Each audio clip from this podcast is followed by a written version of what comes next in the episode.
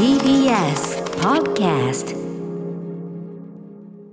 時刻は7時45分です。TBS ラジオキーステーションにお送りしているアフターシックスジャンクションパーソナリティのライムスター歌丸です。水曜パートナー TBS アナウンサーの日々真央子です。さあ、ここからは新概念提唱型投稿コーナー。水曜日の企画はこちら。シアター一期一会このコーナーは映画館で出会った人や目撃した珍事件などなど映画館で体験したエピソードを募集するコーナーです。まあその映画を見たこととセットでね思い出になるようなそれこそねあのテネット一期一会もありますよ出ねた。あのーこれ結構全国であるあるだと思うんだけど、テネットあるある。はい、テレネットあるある。終わった後に男の子たちで、10代の男の子たちで連れてって見に来てた子たちが揃って、トイレとかにうん。後ろ向きでこうやって入っていく、えー、こうあー、そうか、そうか。そういうね動きが、あの劇中でいっぱい出てくるんで男の子たちこうやってうひかわいいうひゃうひゃ言いながら後ろ向きで入っていくみたいな。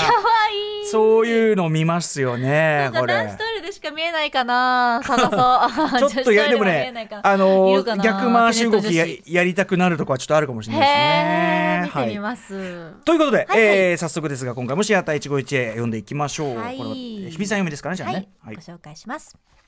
いや、えー、紙パンツドキドキさんからいただいたシアター一期一会です。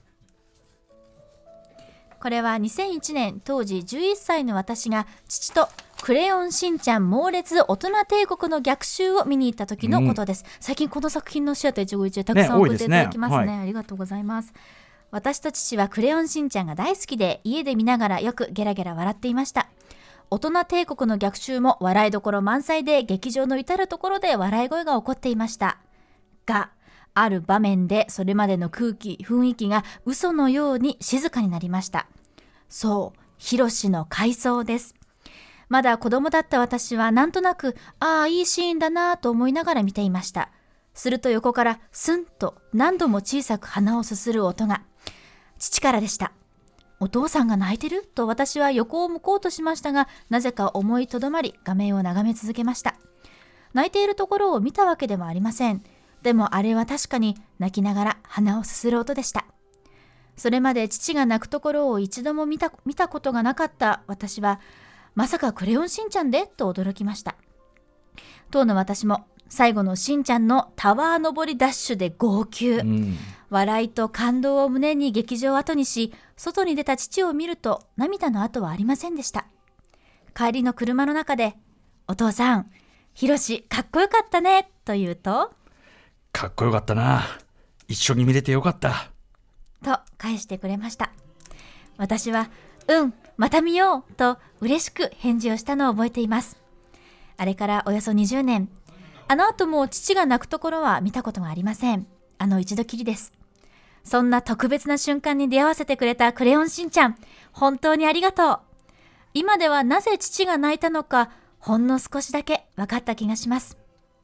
ああ何気ないけど人生の特別な瞬間に出会わせてくれる。いやー映画館って本当にいいものですね。はい、えー、追伸としてねこれね、はい。えー、ヒロシに命を吹き込んでくれたまあねあの声優をやられてました藤原啓治さんがえっ、とまあ4 4月12日にがんのため55歳という若さでねね。お亡くなりになったということで、えー本当にありがとうございましたという追記も、えー、紙パンツドキドキさんいただいております。はい。いやーということで、そうなんですよ。やっぱ原敬一監督のもうね、もうなんかあ日本アニメというか「クレヨンしんちゃん」とっていうくくりじゃなくて日本アニメいや日本映画全体で言っても本当に21世紀最初の大傑作と言ってもいい、えー大人帝国のね、でまあ広の階層というのはとにかくここは催涙効果という意味では本当に凄まじいものがある。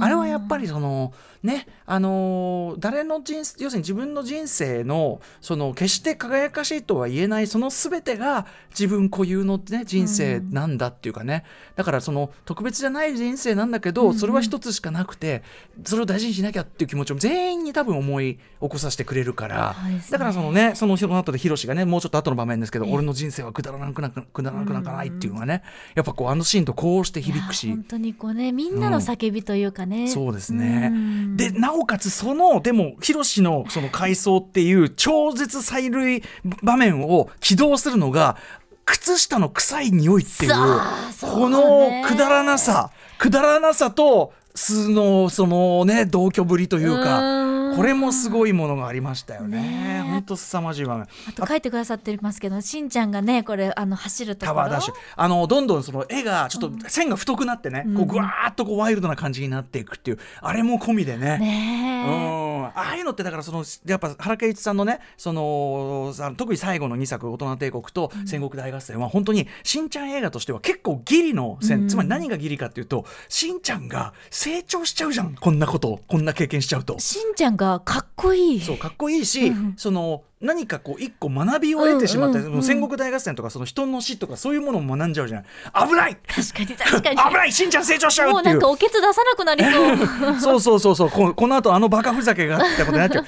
そうだからねなかなか際をついたね、えー特にあの最後の2作はそうかなという感じがしますけど、えーまあ名作ですよね。ね。はい、非常に話題。まあご覧になったことない方はぜひご覧になっていただきたいと思います。もう一発いく？もう一発いく？いく。いかない。あいかない。い。行かない。いいかない。行く行かない行く行かない。行かな行かない。いはいことでまだまだ一期一会募集してますはい、宛先は歌丸アットマーク tbs.co.jp までです。メールが採用された方には番組ステッカー差し上げていますはい。以上、新概念提唱型投稿コーナー、本日水曜日はシアター一期一会でした。After Six Junction.